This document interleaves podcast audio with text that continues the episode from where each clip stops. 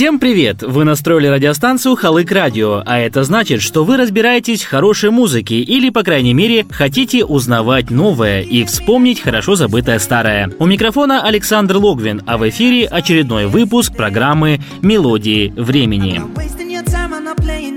Этим выпуском мы открываем цикл передач, носящий гордое название «Лихие». Почему гордое? Потому что люди, жившие в эпоху 70-х, 80-х и 90-х годов, в той или иной степени горды тем, что видели эпоху расцвета и упадка, жили в очень контрастное время, когда спокойствие только снилось. Вот и настало наше время прикоснуться к истории, не так далеко ушедшей, и узнать, что слушали наши родители, старшие братья и сестры, учителя в школах и вузах. Я абсолютно абсолютно не удивлюсь, если у какой-нибудь Марины Степановны из средней школы в шкафу висит кожаная косуха, бандана или костюм для дискотеки. Ну, что-то мы затянули со вступлением. Вы же настроили радио, чтобы послушать музыки, и она сегодня будет. Поехали! Кто не знает группу ACDC?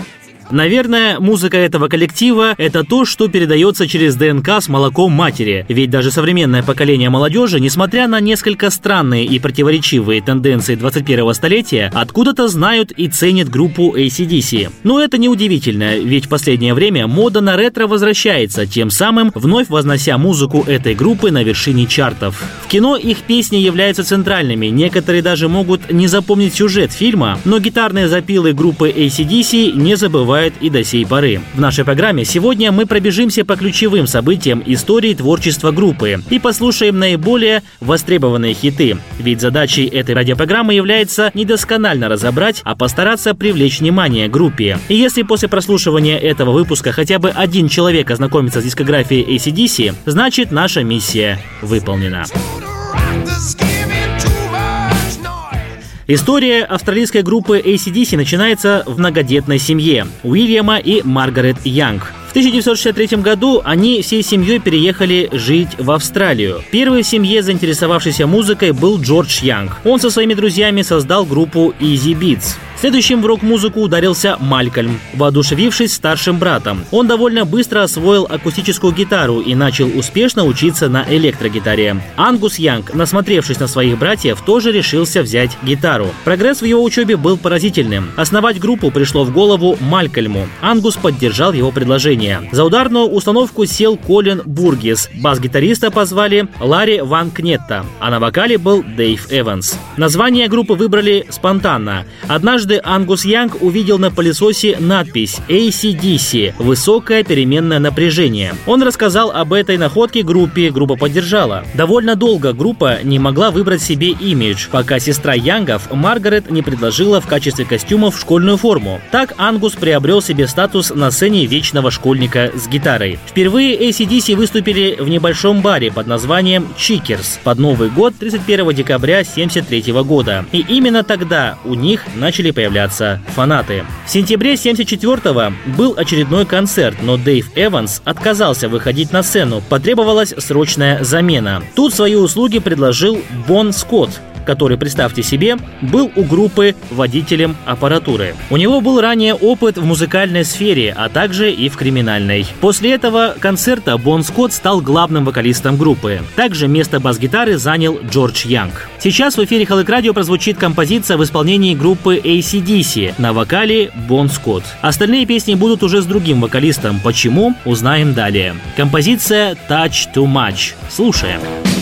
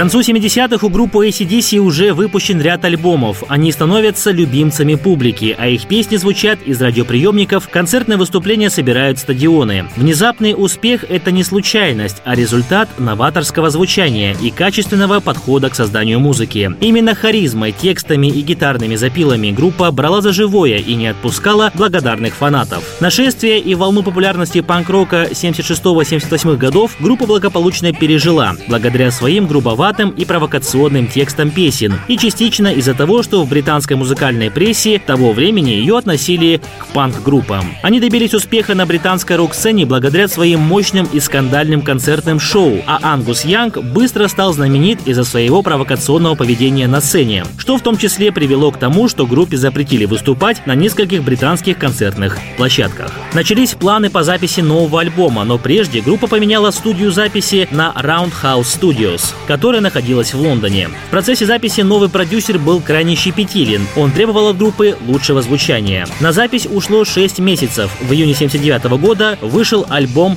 Highway to Hell. Альбом получился очень красочным. Фанаты ликовали. После выхода альбома ACDC отправляются в тур по Америке.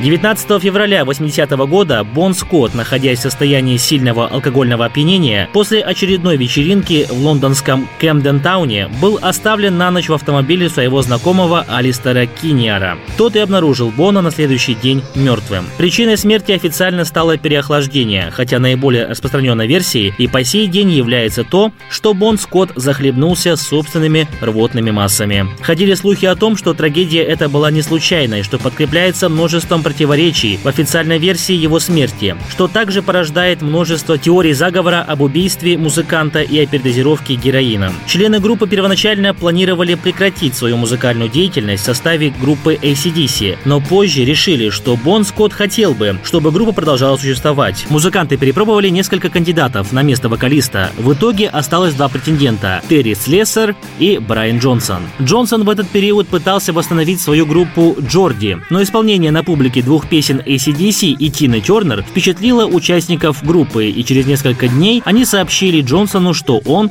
новый вокалист группы. Песня Highway to Hell изначально была записана в исполнении Бона Скотта, но наибольшую популярность она получила в звучании Брайана Джонсона, которого фанаты приняли очень тепло, и в короткое время он стал неотъемлемым членом группы. Интересный факт. Песня является саундтреком для ряда художественных фильмов современности, среди которых наиболее популярный фильм о супергерое «Железный человек 2».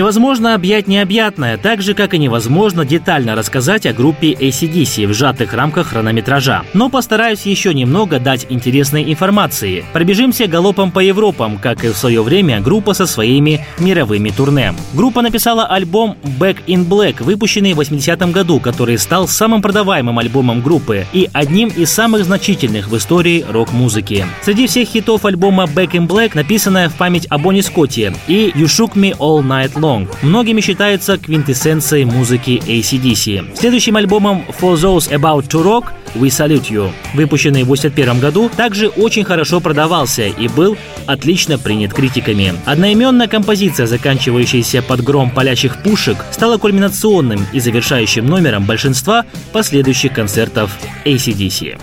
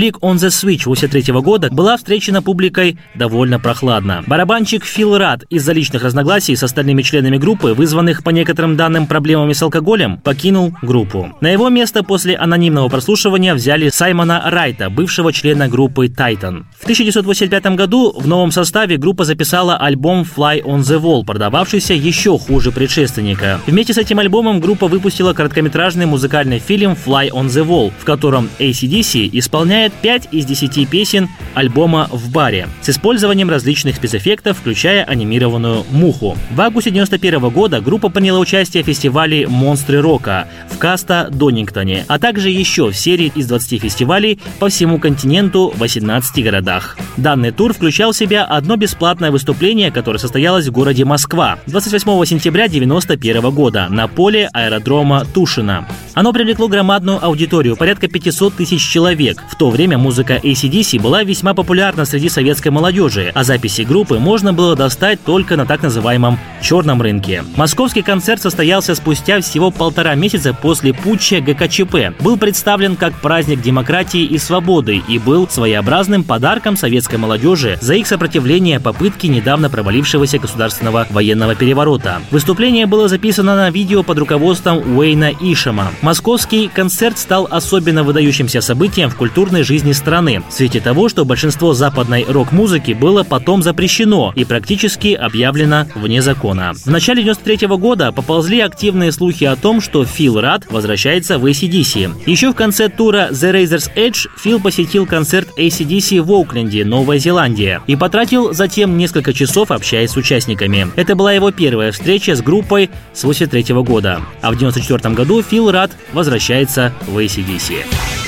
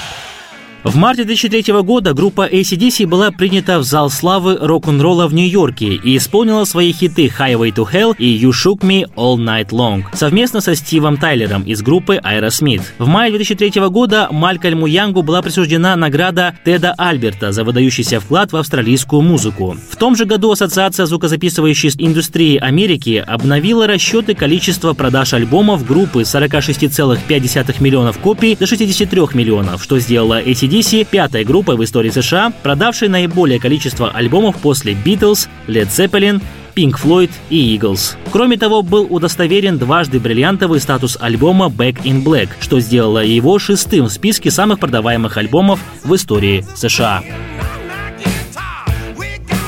И казалось бы, вопреки всему, группа ACDC будет звучать вечно, но и без потерь в команде также не обходилось. В апреле 2014 года Мальком Янг был вынужден покинуть группу по состоянию здоровья. Его место занял племянник Стивен Янг. В марте 2016 года Брайану Джонсону был поставлен неутешительный диагноз. Врачи настоятельно рекомендовали ему приостановить концертные выступления. В противном случае вокалисту грозит полная потеря слуха. В результате вердикта врачей ACDC пришлось перенести множество концертов в США и Европе. 17 апреля 2016 года группа заявила, что место вокалиста на концертах займет вокалист Rolling Stones Эксел Роуз. Роуз. 20 апреля Джонсон сделал официальное заявление об уходе из группы. В июле 2016 года бас-гитарист Клифф Уильямс заявил о намерении покинуть группу после окончания тура Rock on Bust в конце года. Его решение было связано с уходом трех других постоянных участников группы. В то же время стало известно, что Эксел присоединился к ACDC в качестве полноправного члена и что Ангус Янг будет продолжать деятельность группы с различными музыкантами.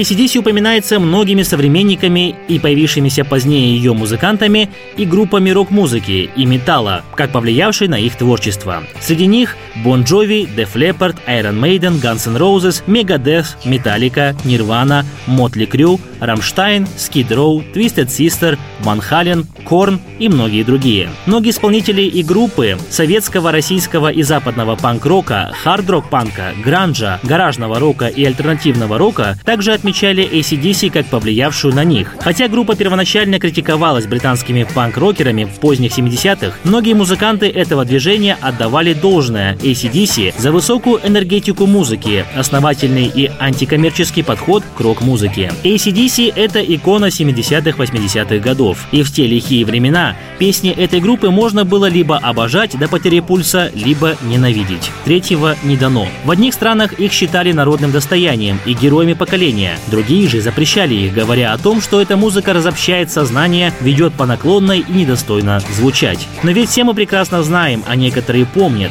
как покупались их кассеты и винилы, переписывались и ходили по рукам. Все равно слушали, получали наслаждение и ждали их приезда в города и страны. Такова она, история легендарной группы ACDC. Я рассказал вам менее 30% всего, что можно было охватить, но материала здесь хватило бы на целую книгу. Но нам ведь этого этого и не нужно. Достаточно просто послушать, и все станет предельно ясно. Это был спецвыпуск «Лихие» проекта «Мелодии времени». До свидания.